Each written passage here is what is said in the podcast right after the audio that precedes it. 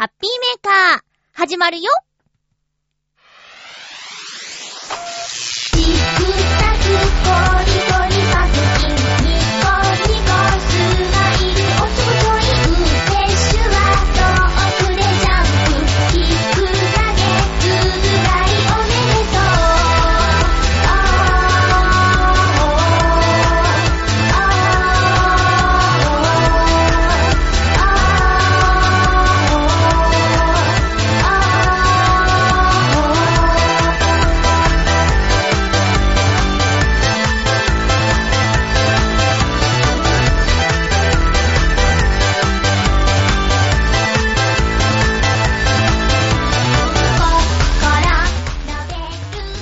10日、まゆっちょのハッピーメーカー。この番組は、ハッピーな時間を一緒に過ごしましょうというコンセプトのもと、ちょわへよ .com のサポートでお届けしております。ゴールデンウィーク、終わっちゃいましたね。これから毎日、またまた夏休みぐらいまで、頑張っていきましょう。休みが取れないまゆっちょです。今週も最後まで1時間、よろしくお願いします。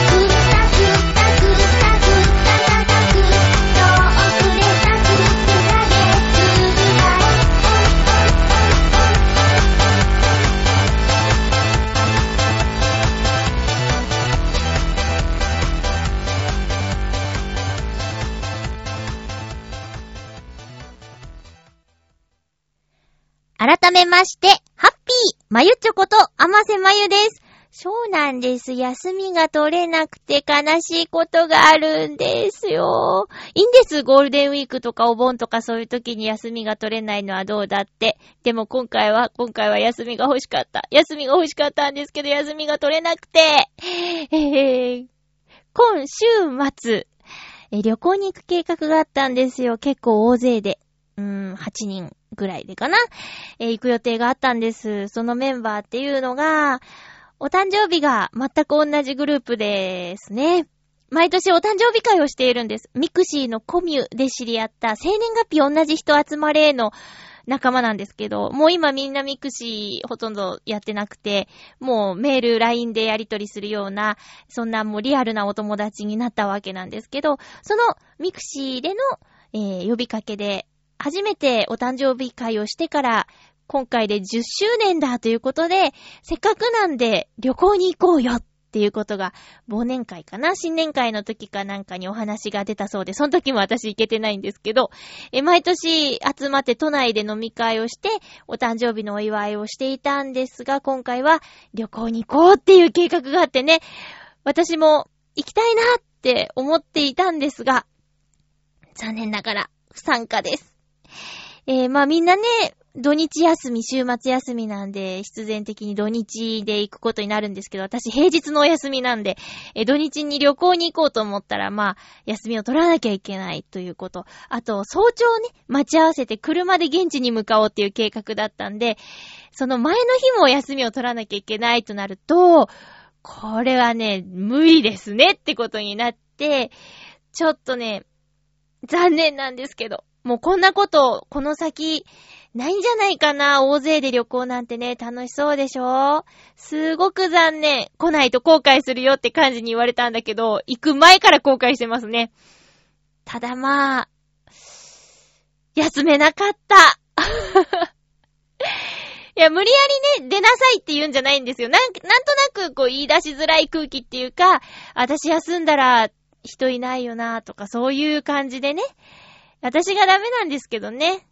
そう。そういうね、楽しい計画があったんですけど、それが今週末で、みんな行ってきて、みんな行ってきてね。いっぱい Facebook とかに写真載っちゃうんだろうな。ああ、いいな、いいな、羨ましいっす。はは。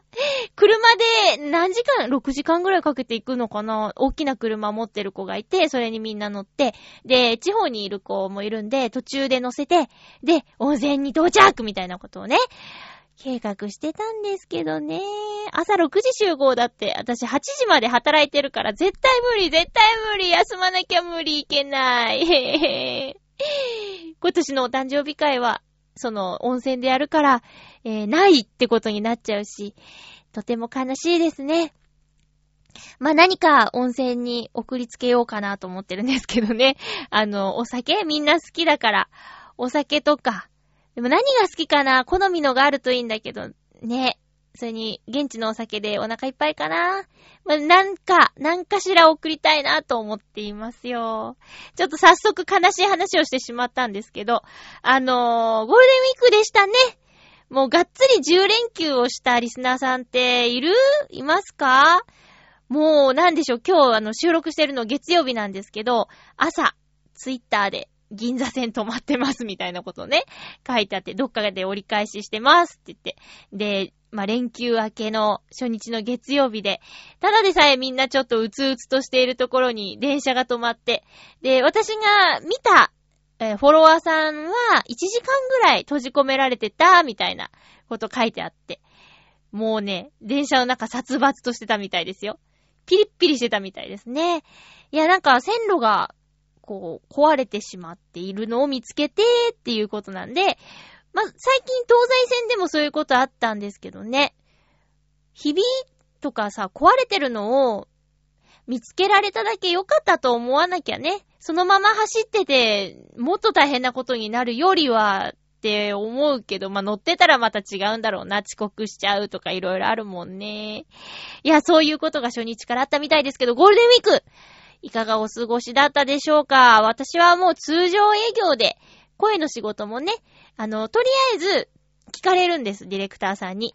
まゆっちょ、ゴールデンウィークの予定はって言われるんで、いや、もう、いつも通りなので、いつでもどうぞっていう感じで、お話しして、そうですよねって、カレンダー通りなんて私たちにそんな休みないですよねってディレクターさん言ってて、そうだそうだって盛り上がったんですけど、私はそう、そんな感じでね、お休みはなかったんですが、まああのー、カレンダー通りにお休みを取っているお友達と一緒に、えー、出かけることができて、私平日休みで、木曜日かな？木曜日が祝日だったんで、いつも休みが合わないことを、えー、ちょっと遠くまで行ってきました。えー、行ってきた場所は、江ノ島です。江ノ島です。なんで江ノ島にしたかというと、まあディズニーランドやディズニーシーとんでもないだろう。えー、まあ、USJ 行きたいけど、ちょっと今からじゃ無理でしょうとか、まああと、いろいろとね、観光地をピックアップしてみて、うん、どこも混んでそうだなーって思って、江ノ島は、まあ、ちょうどいいんじゃないかなっっていう選択だったんですけど、とんでもなかったですね。江ノ島混んでました。いやね、ちょっとびっくりしましたね。あのー、江ノ島は私2回目なんですけど、えっと、初めて行った時は、メインは生しらすを食べることで行ったんですよ。で、あと、テレビで見たことのあるタコせんべい。こう、なんていうの？タコせんべい。タコ丸ごと入ってる大きなおせんべい、おせんべいというか、焼いたものなんですけど、それを焼くときに、まあ、タコが焼ける音が断末魔の叫びに聞こえるとか言って話題になった、あの大きなおせんべいなんですけどね。一回目行った時はそれを食べる目的で行ったんですよ。で、7月だったかな？とにかく暑くって、江ノ島には、江ノ島神社があるっていうことは知っていたんですが、そこまで登る前にダウンしてしまって、食べて終わりみたいな感じだったんですよね。で、今回は、あの、上まで行きたいなっていう希望があって、で、季節もちょうどいいんじゃないかなって、寒くもない、暑くもない、ちょうどいいんじゃないかなと思って、江ノ島を選択したんですけど、ほんとね、混んでましたよ。いい季節だからなんでしょうね。いい季節だから混んでたんだね。で、えっとね、あのー、まあ、生しらす丼も食べたいですよ、せっかくだから。で、到着が12時半とか13時だったかな。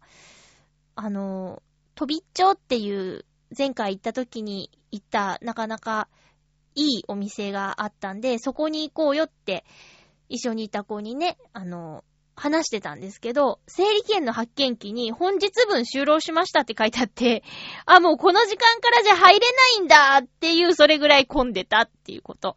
あとは、あのー、近くで取れる生しらすが不作だそうで、あの、本日生しらすの入荷はございませんって書いてあったりとかしてね。ガーンって えーって思いながら、まあ、しょうがないねって、しょうがない、それはしょうがないって言いながら、まあ、どんどんどんどん上に上がっていったんですけど、とにかく人が多くって、思うようなスピードで歩けない、結構急な坂、で、さらにその先は長い階段があるんですよね。だから、なかなかの、あのー、大変さで、しかも、暑かったんですよ。着ていたものを脱ぐぐらいに暑くって汗だくになっちゃって、でもまあなんとか上まで登ったら、まあ、そこまで登るのは大変だって思ったのか、タイミングの問題なのか、上の方に行くと、下の方のお土産横丁のあたりのような混雑はなくて、あの、まあ、スペースが空いてて歩けるような状況だったんですけどね。えっ、ー、と、お参りして、御朱印をいただいて、で、えー、映画のロケ地になったで有名な、なんていうの？あの、鍵がいっぱいかかってる場所。うんとね、なんて言うんだっけね。恋人の丘というところに 行きました。そしたらそこに、えっ、ー、とね、竜蓮の鐘っていう、こう、カップルで鳴らすと、幸せになれると言われている鐘があるんですけどね。そこにあの、カップルが行列を作っていてですね。わーって。で、その近くに、なんていうのあれ、鍵、鍵、鍵は、上、上前？上前っていうのかな？鍵。鍵がいっぱいかかってるんですよ。フェンスとかにね。で、その量がすごくって、なんていうか、あ、もう、わーっていう感じで、鍵に名前が書いてあったり、ずっと一緒にいようね、とか、なんかいろいろ書いてあって、あららららって。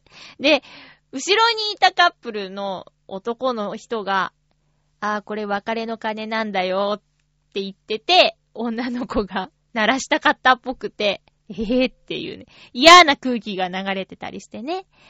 で、その先ずんずん登っていくと、なんか、昔、裏山がこんなだったな、みたいなところがあったりして、そこで、あのー、おじちゃんおばちゃんがお弁当広げて食べてたりとか、そっちの風景のが素敵だったっていうね。うん、なんか、その鐘とか、なら、鳴らすのに並ぶっていう、その、なんていうのかな、絵がね、ちょっと、もうちょっと誰もいなくって、あ、金があるわね。カンカンみたいなやつだったらいいんだけど、なんか列ができてるっていうね。で、鳴らすと結構大きな音がしちゃうとかね。竜蓮の鐘。うんと、どうやら、ひだまりの彼女という映画で、うん、ここがロケ地だったみたいですよ。で、えっとね、私、そう、江ノ島の裏側？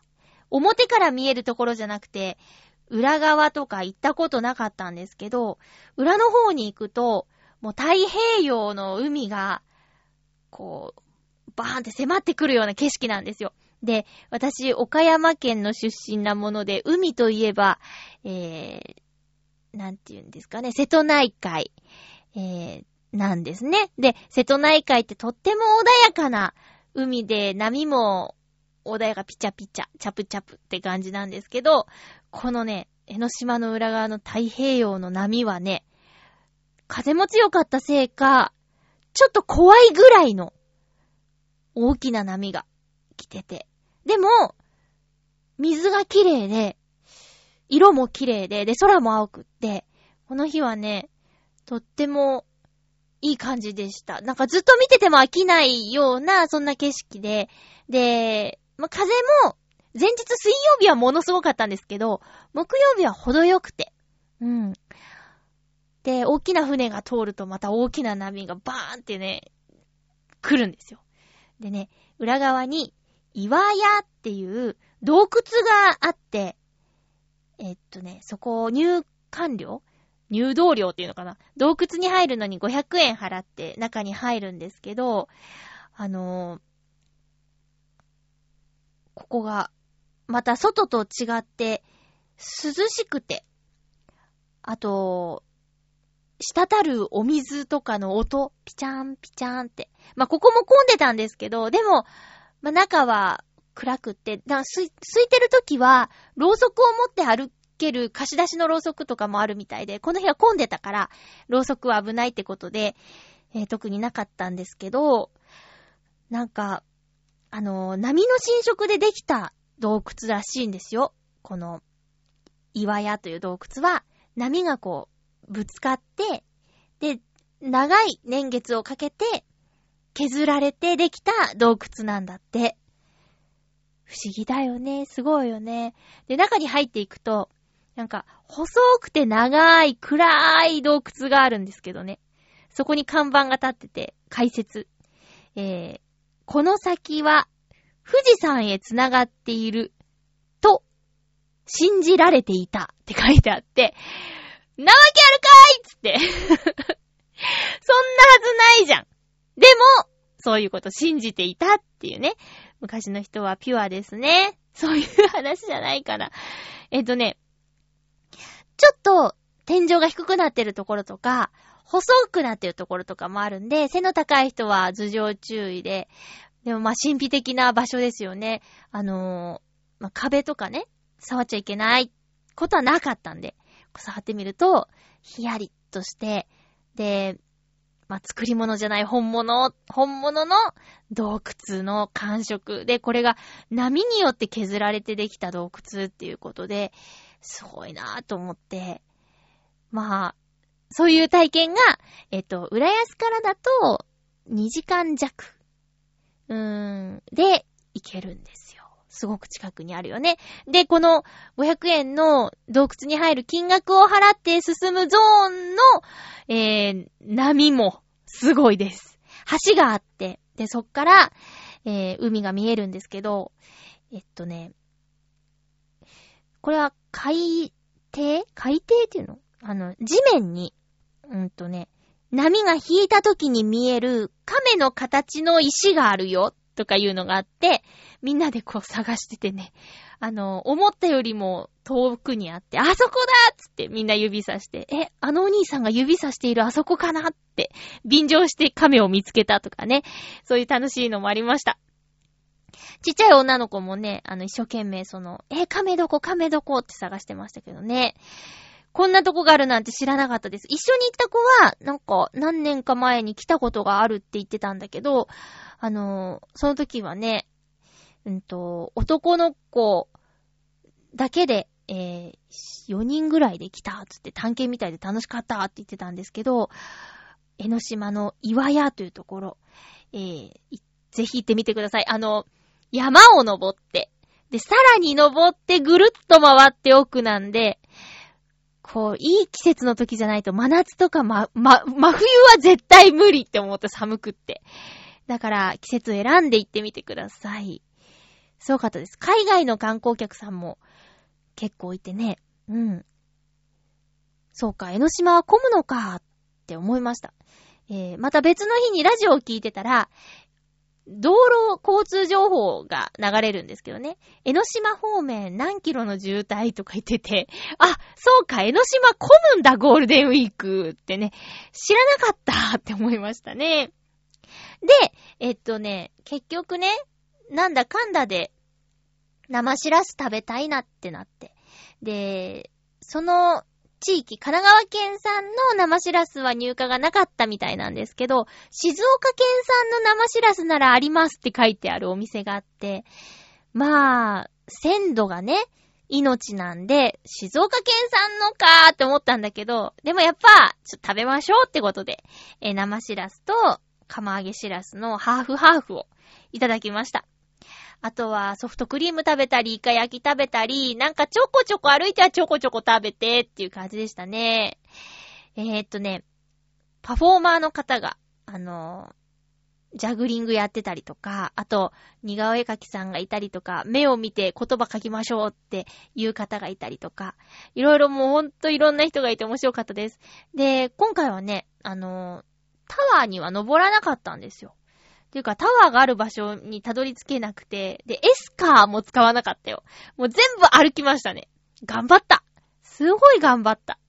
いやでもね、ほんと行ってよかったし、なんか、ゴールデンウィークっぽくない？どっか観光地に行くっていうのね。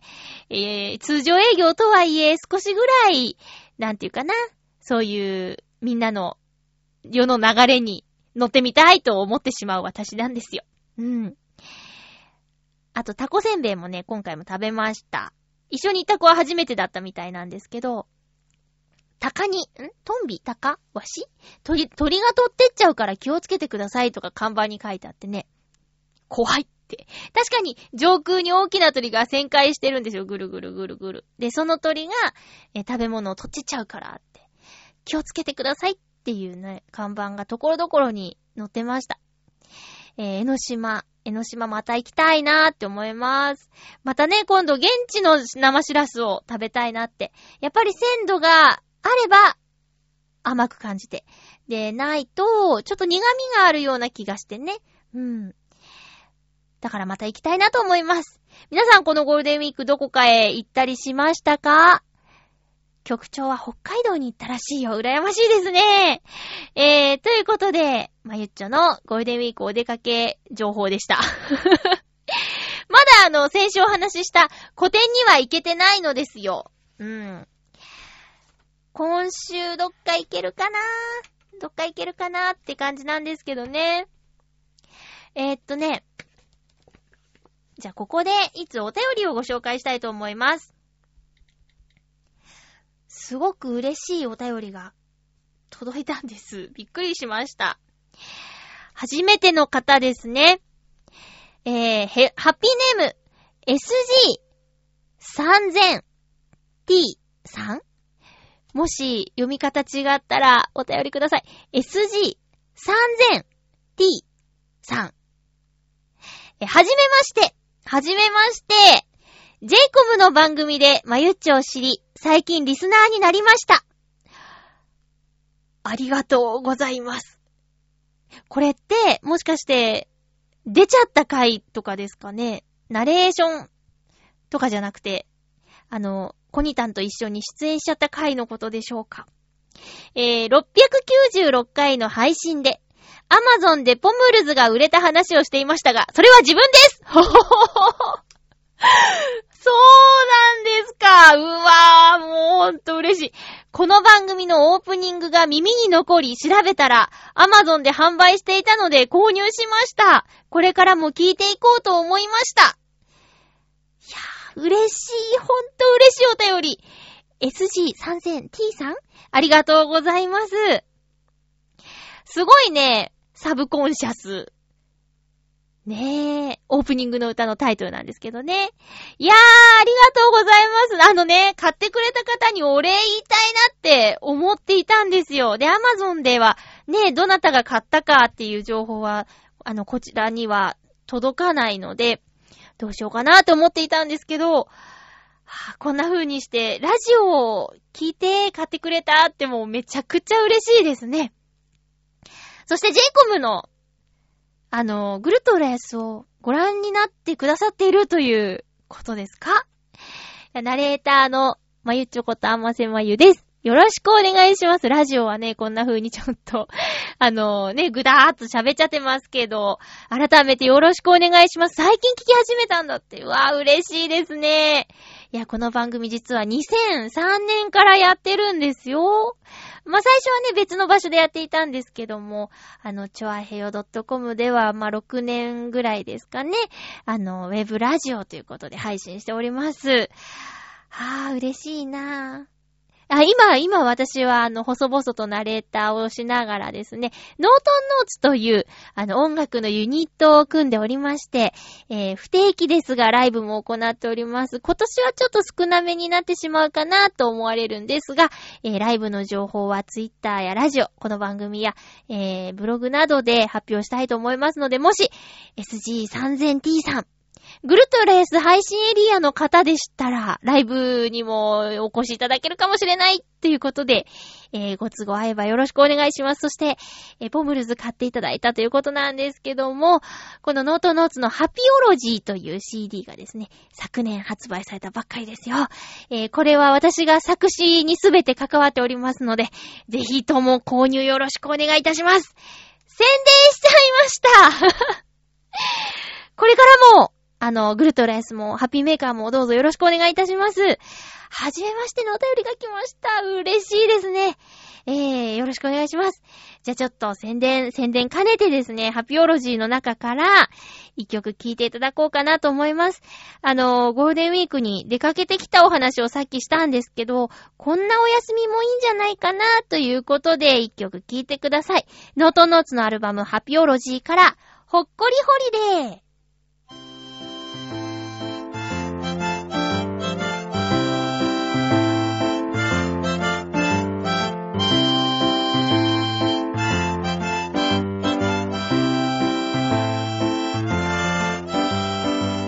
ノーと言えないあなたは今日もお家で残業。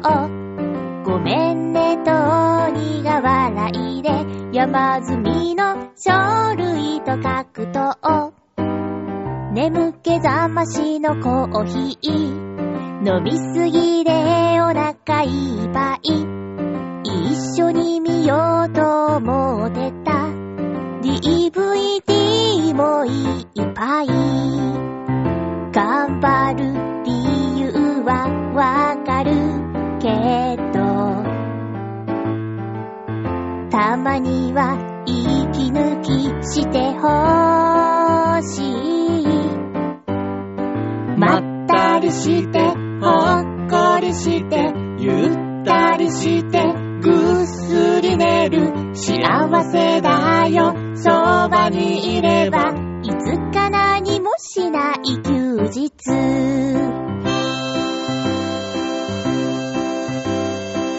ノーと言えないあなたは今日も休日出勤。仕方ないなと苦笑いでネクタイビシーと決まってる。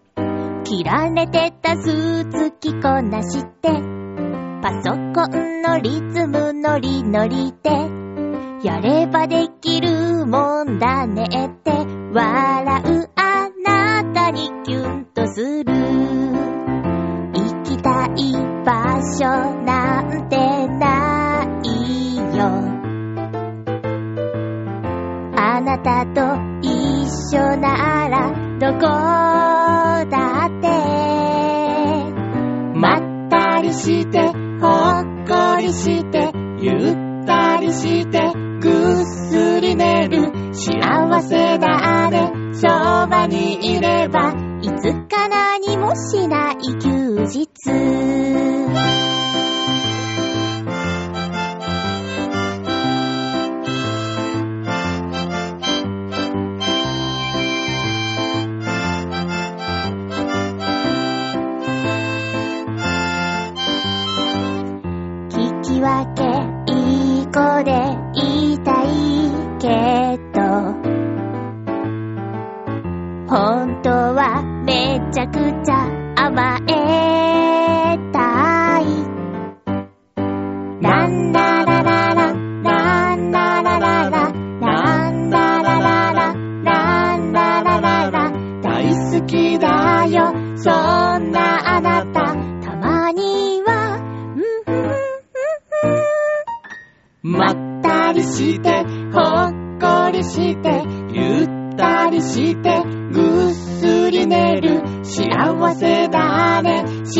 せだよ。今日は何もしない休日。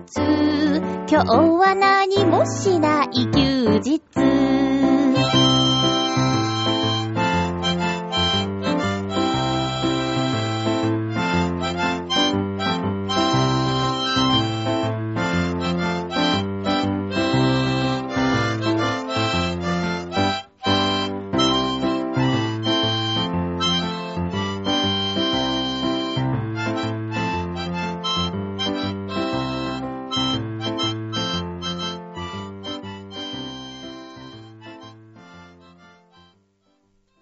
ーノーツのアルバムハッピオロジーからほっこりホリデーでした。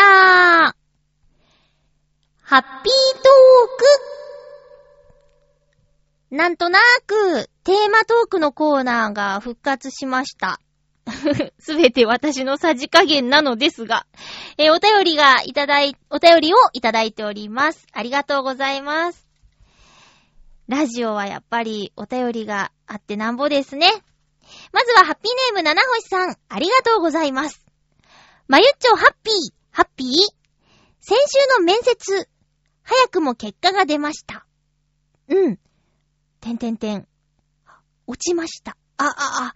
このままじゃいかーんということで短期バイトの面接、ゴールデンウィーク明けに受けに行くことになりましたので行ってきまーすうーん、頑張ってねえー、っと、テーマトーク、テーマは〇〇狩りです。はい。さて、さて、〇〇狩りですか。はい。秋になってしまいますが、梨狩りとかいいですね。持って帰ると料金かかるけど、時間内でその場所で食べるのなら無料のが。梨なら結構食べられると思うのでいいかなと思っています。それでは、ということでありがとうございます。七星さん。〇〇狩りっていうテーマにしたのはね、いちごやブルーベリーをね、行きたいなと思ってね。えー、そうね、梨狩り。私行ったことあるかな？うーん、梨大好きなんですけど、私も梨ならいくらでもいけるような気がする。言うても、言うてもどれぐらいかな？リンゴ1個とか結構お腹いっぱいになるもんね。梨もそれくらい？いや、1個じゃ嫌だ。1個じゃ嫌ですね。うーん。でも梨ならいいけるかな？食べたい梨食べたいもうすぐ梨の季節？あれ？秋か。秋か。梨って短いよね。今年も食べ損ねないようにしよう。去年はね、いっぱい贅沢してにっこり梨いっぱいいっぱい食べちゃいました。七星さん、そうか。面接落ちちゃったか。まあね、まあ、やるしかないよね。で、どこもなかったら、うちにおいで。うちの会社に来ればいいよ。ねえ。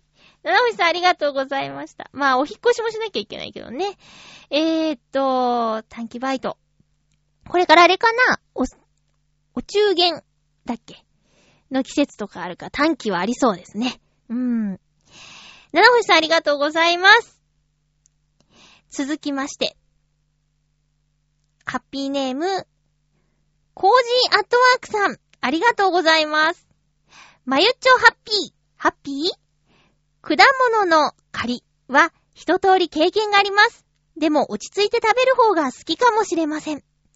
特に栗拾いでは、イガを剥くときに指にぐさぐさ刺してしまったことや、バックパックいっぱいの栗を背負って、ヘロヘロになりながら山道を降り、死ぬかと思いました。うわぁ。この時期の狩りと言ったら、果物ではないけど、潮干狩りですね。うまい。浦安市に公式な潮干狩りができる場所はありませんが、境川の河口付近や三番線などで潮干狩りを楽しむ人は多いようです。正式に潮干狩りができるのは船橋市とかでしょうか？自分で取ったアサリやハマグリ、時には、時にはムール貝などは本当に美味しく感じます。でも、若い女性があまりいないのは、泥足になったり服が汚れるからかな？まゆっちょは潮干狩りしたことありますか？では、ということで、ありがとうございます。あります、あります。潮干狩り。えー、っと、渋川海浜公園ですかね。確か、確か、瀬戸、瀬戸内海の海で。子供の頃にやったことがあると思いますよ。あの、なんていうの？スコップじゃなくて、なんかフォークが曲がったようなやつ。あれなんていう名前なんですかね？あれを持って、で、えっ、ー、と、みかんが入ってるようなネットみたいなの持って、で、取った貝はそこに入れてっていうの、やったことある気がする。多分ね、多分やった。うん。で、まあ、子供だったからかな、その泥足になることも、服が汚れることも、特に気にせずキャッキャキャッキャやってたと思うんですけど、今でも、まあ、洗える場所があるなら、全然その、洗えるなら泥になるのは私は構わないし、むしろ、その、今日はドロドロになってもいい日だっていうことで、進んでやりたい方ですね。その、できれば、えー、帰り道のことがあるんで、服とか、そういうのが着替えられる場所があるか、または近くにもういっそ泊まっちゃうとかね。宿泊して潮干狩りするとか。まあ、贅沢か。そんなのないか。まあ、とにかく、帰りの問題ですね。帰りだけ。うん。なんか、気持ちよさそう。ドロドロのところに足入れるの。で、この季節でしょ？もう暑いぐらいの時あるじゃん。まあ、今週はちょっとね、気温上がらないみたいなんで、その寒暖差でやられちゃう人いると思うんですけど、まあ、気持ちよさそうだなって思います。でもまあ、この今、今このタイミングで潮干狩り行きましょうかってなかなかならないわね。ピンとこないしね。あ、思い出した思い出した。子供の頃その潮干狩りやってて、で、わ、おっきい貝だと思って触ったら人手だったっていうね。ギャーなんて言って。なにこのムニムニつって。そういうことあったな。うん。懐かしい。そうか、丸々狩りで潮干狩りって、うまいですね。コージャトワークさん、ありがとうございます。栗拾いもしたことありますよ。栗拾いあります。あのー、栗、ん？イガごとじゃなくて、栗だけ拾いなさいって言ってトングを持たされて、で、あと、イガの剥き方？踏んで、とか。踏んで、そのトングで、こう、グイってやって取ってとか。確かそんなことやった気がするな。でもさ、栗ってさ、あのー、虫入ってますよね。結構な確率で。あれがね、なんか家持って帰って茹でたりするんですけど、わーっつって 虫ーみたいなね。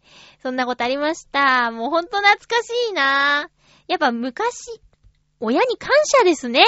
子供の頃いろんなとこに連れてってもらってたんだなーって思った。私、今年母の日何もしてないんですよ。まあ、来月ね、こっちに来るみたいなんで、その時に、その時にちょっと、その時にちょっと、あの、お詫びを含めて、なんかできたらいいなと思っています。この放送聞いてんだろうな、多分な。期待をさせるとあれなんですけどね。えっと、袋のキスさん、ありがとうございます。まゆっちょさん、皆様、ハッピー、ハッピー？今回のテーマ、〇〇狩りについて、私はほぼ毎年、親に付き合って、いちご狩りとブルーベリー狩りに来る、おお、私が行きたいやつだ。あー、出荷用に、早めに収穫されたものではなく、完全に熟したものを食べるので、当然ながらかなり味が違います。これらを食べた後すぐにスーパーなどで買ったものを食べると残念な気分になったりしますね。まゆちょさんは運転をされないでしょうから、旅行会社が用意している日帰りのバスツアーなどで都合に合うものを利用されてみてはいかがでしょうか。それから一つ注意点ですが、いちご狩りの場合は基本的にハウスなので大丈夫なのですが、ブルーベリー狩りは路地が多いので、日焼け対策を十分になさってください。それでは、ということでありがとうございます。いちご狩りとブルーベリー狩りに今めっちゃくちゃ行きたいんです。ブルーベリー狩りは、一度経験があります。あの、それこそ、もうそうそう、日帰りのバスツアーの中の、イベントの一つに組み込まれていて、1時間いたかな ?30 分ぐらいかな？まあ、の、積みながら、食べながら、渡されたケース1杯分は持って帰っていいよっていうシステムだったんですけど、すごく大粒で、なんかケーキに乗っかってるブルーベリーとか比べ物にならないぐらい甘くって、わ、ブルーベリーって美味しいんだって思ったのが、そのブルーベリー狩りの時でした。それ以来ね、なんかブルーベリーっ食べたいな。たまにあの新鮮なブルーベリー、そう、違うんですよね。違うんですよ。やっぱり取れたては。で、ね、自分で選んで、あ、これ美味しそうだなっていうのとか取って食べて、で、たまにね、あ、酸っぱいっていうのがあったりしてね。いやー、行きたいそう、あとは、いちご狩り。いちご狩り行きたいですね。あの、去年、おととしかな、結構前向きに検討してた時にいろいろ調べてたり、あと、周りの人に聞いたりしてたんですけど、えー、っと、腰の高さになってるイチゴがいいよ、とか、最後言われて、行こうとしてたところが、あの、下の、こう、しゃがんで積むタイプのとこだったんで、あ、そうなん、そんなのあるんだと思って。ちょっと行くの断念しちゃったっていうか、タイミング逃しちゃってたっていうかね。うん。だから行くなら、そういう腰の高さのところがいいなと思ってたら、何かの番組でマザー牧場が出てきたんですけど、マザー牧場腰の高さなのよね。いや、あそこでいいっす。マザー牧場行きたいです。今すごくマザー牧場に行きたい気分になってますね。あの、牛の乳絞り体験とかもやってみたくって。いやー、車欲しいですね。いや、違う。私が運転するんじゃなくて、車運転できる友人が欲しいですね。ひどい、ひどいですか？いやーね、いいですね。親に付き合ってって、それでもね、美味しいもの食べられるし、なんか家族の旅行というか、イベントが継続して行われてるっていうのが、羨ましいというか、微笑ましいというかね。いいね、家族仲いいんだなぁ。やっぱり積み立てを食べちゃうと、お店で売ってるものは物足りなくなっちゃったりするよね。わかります。ただまあ、いちご狩りいけない私としては、いちごが、そうだな、300円以下だったら割と今年、いちご結構買ってるかな。うん。あの、種のプチプチがね、美味しいんですよね。誰だったかな？私の好きなアーティストさんが、あの、実験してみたって言って、いちごの種を取って食べてみたって言うんですけど、いちごが種なかったら全然美味しくないみたいだよ。こんなに違うのかっていうぐらい、いちごには種が必要なんだって、その人のね、個人的な感想ですけど、でも想像してみたらわかる気がする。なんか、あのプチプチしないいちごって、ふにゃふにゃしただけで、全然なんていうか、楽しみというか、旨味がないっていうかね、そうかもしれないって、どんだけ暇なんだってちょっと思っちゃったんですけどね。いちごもさ、なんかこう、まあ私はね、ドサッと入ってるようないちごしか個人的には買わないですけど、あのー、高級果物店に行くと、一粒が一つのケースに入って500円とかで売ってるいちごもあってね、すごいなって。もう宝石みたいなんです。キラッキラしてて。どんだけ美味しいんだろうとか、あ、これ一口で500円かとか、500円一口じゃ無理かなとかね。いろいろ考えちゃうんですけどね。いや、果物は、果物は、できるだけ食べたいですね。今ものすごく食べたいモードになってる果物を。できればイチゴ。イチゴが食べたいなぁ。今年もちょっと、あの、ゴールデンウィークにね、果物狩りも計画してみたんですけど、うーん、ダメだった。ちょっとね、あの予約いっぱいみたいなやつに当たっちゃって、そう、なんだかんだでみんな、早めに計画立てて動いてんだなーってことが分かりました。一番最近行った〇〇狩りはね、みかんですね。えーと、去年、その前、うんと、前の前の秋に、えー、養老渓谷とかのバスツアーに行ったんですけど、その中のイベントでみかん狩りがありまして。えー、っと、多分近くの幼稚園の子とかと一緒になっちゃったやつね。で、なぜかみんな幼稚園の子が見て、これ見てってね、私に見せてくれるっていう。もう子供さんが寄ってきてくれるのはなんか微笑ましくありがたいんですけども。私は慎重派なんですよ。これ甘いかなってこう、あ、これ甘いかなーって見極めて取って食べるんで、だいたい大丈夫なんですけど、一緒に行った子がね、適当に取って食べちゃうから、もう酸っぱい酸っぱいって言ってね、もう下手くそで選ぶのが。で、バスガイドさんがね、これはもう何回も来てるからか、そのみかんの、ん園の方にね、えー、ポイントを聞いているからかはわからないんですけど、酸っぱい酸っぱいって言ってる私のお友達に、これ甘いと思いますよって渡してくれるそれが、もちろん私が選んだものよりも甘くって、さすがガイドさんって思いましたね。みかん狩りも楽しかったよ。うん。いやー、行きたいですね。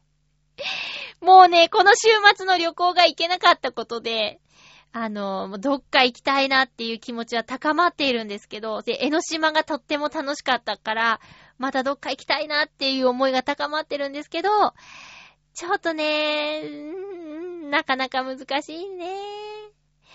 体力は、もしかしたら、えー、一時より減ってるかもしれないですね。あの、寝ないで出勤することができなくなってるから、出勤前には、あの、必ず寝たい感じになっちゃってるんで、そうね、今度ね、チョアヘヨの、あの、親睦会があるんですけど、それも、多分休み取れないから、親睦会の後出勤することになっちゃうと思うんですけど、ちょっと不安ですもん。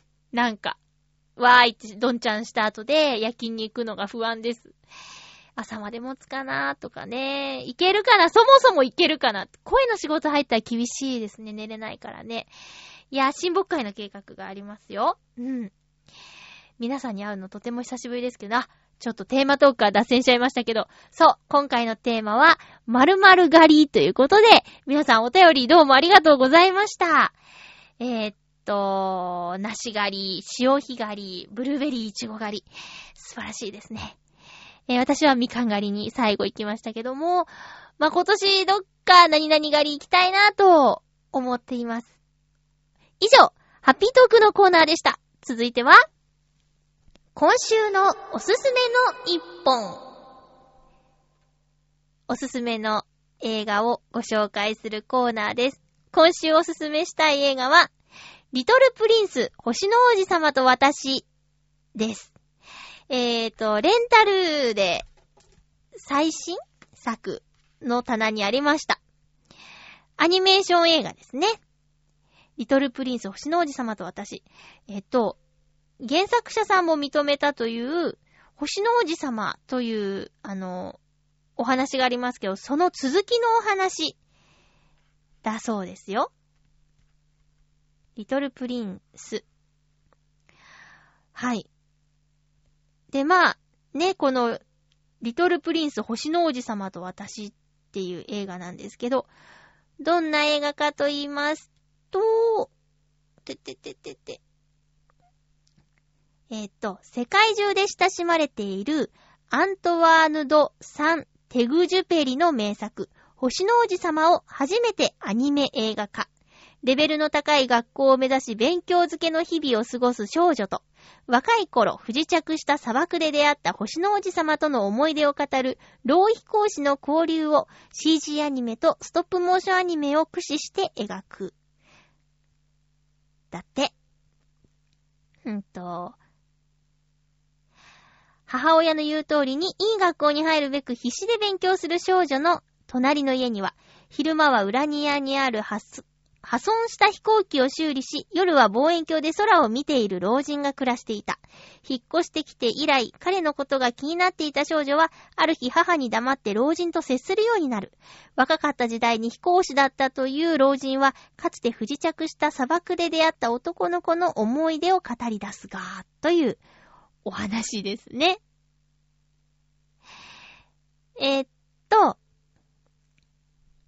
まあ、星の王子様っていう本を読んだことがある人は、えっ、ー、と、そのお話の中に出てくるストーリーがちょこちょこ、えっ、ー、と、映画の中に出てくるんです。そのお話が映像化されたシーンが結構出てくるんですよ。で、この本もいっぱい挿絵があるので、えっ、ー、と、それにとても忠実に、そこはストップモーションアニメでやってます。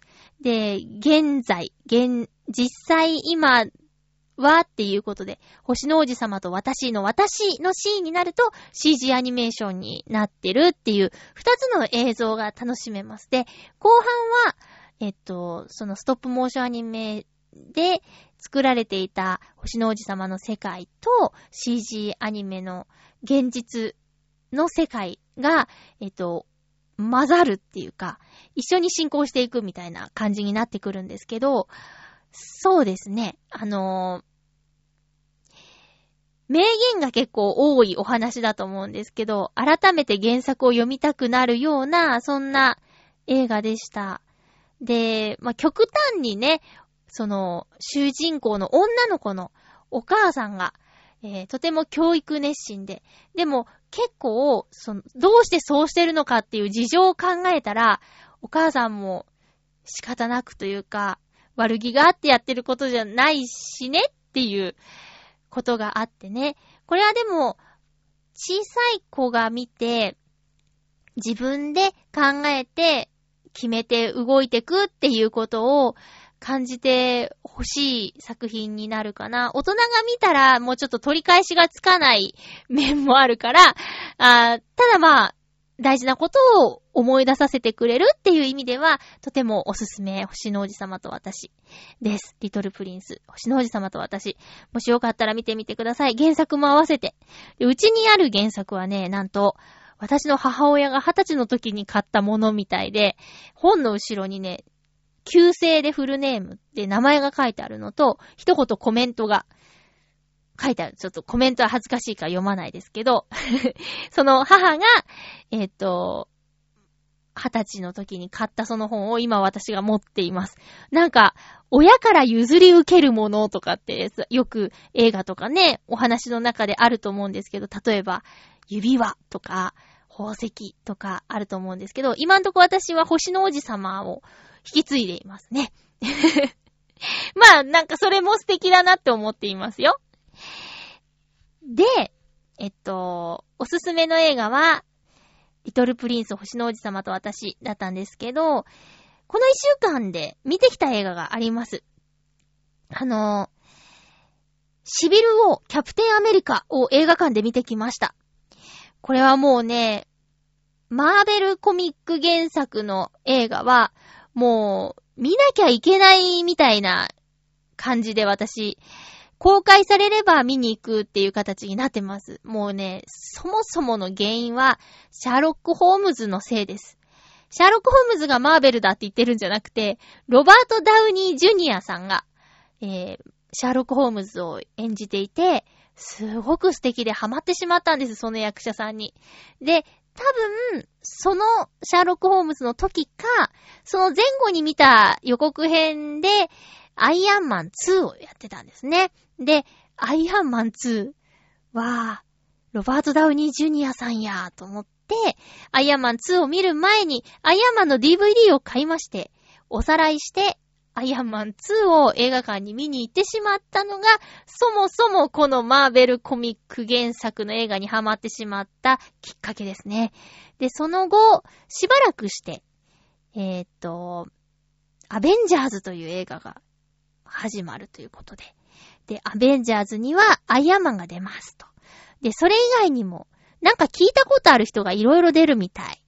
例えば、マイティー・ソー、キャプテン・アメリカ、ハルク、この人たち出るんだ。じゃあ、おさらいしなきゃっていうんで、えー、レンタルでキャプテンアメリカ、そしてマイティーソー。ハルクは、レンタルになかったんですけど、まあ、まあ、怒ったら緑のでっかい人になるっていうことだけ把握してれば大丈夫って、マーベル好きのお友達が言ってたんで、じゃあ、いっかって言って、もうそっからですよ。マイティーソー2だとか、キャプテンアメリカ2だとか、えー、アイアンマン3だとか、そしてまた、ね、大集合のやつがあるわけです。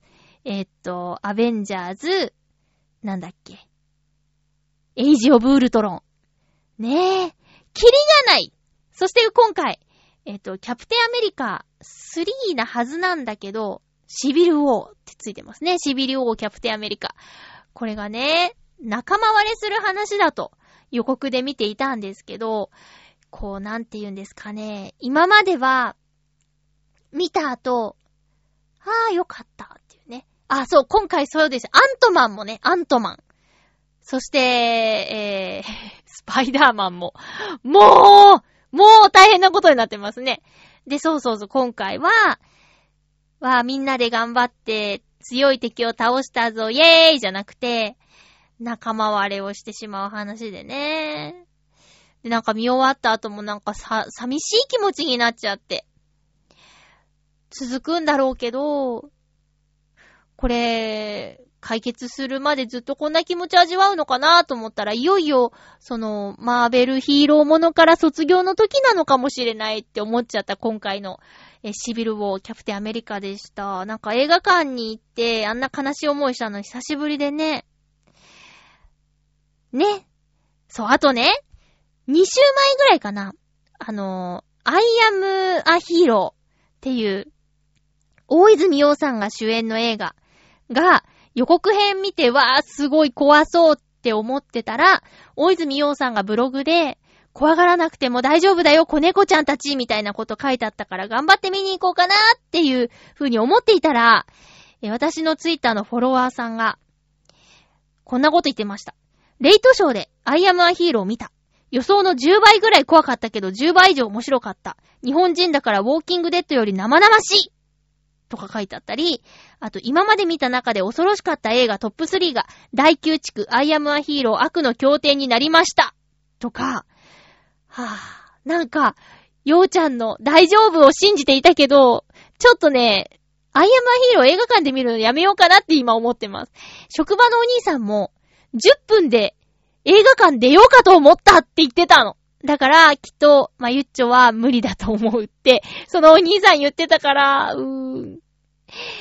ちょっとね、映画館って映画館ってやっぱお金払ってるし、席を立つのも後ろの人にも横の人にも迷惑だからいろいろあるじゃん？だからちょっとね、アイアムアヒーローは見送ろうと思います。もし、リスナーさんの中で、アイアムアヒーロー見たよという方がいたら、まゆっちょはどうだろうか？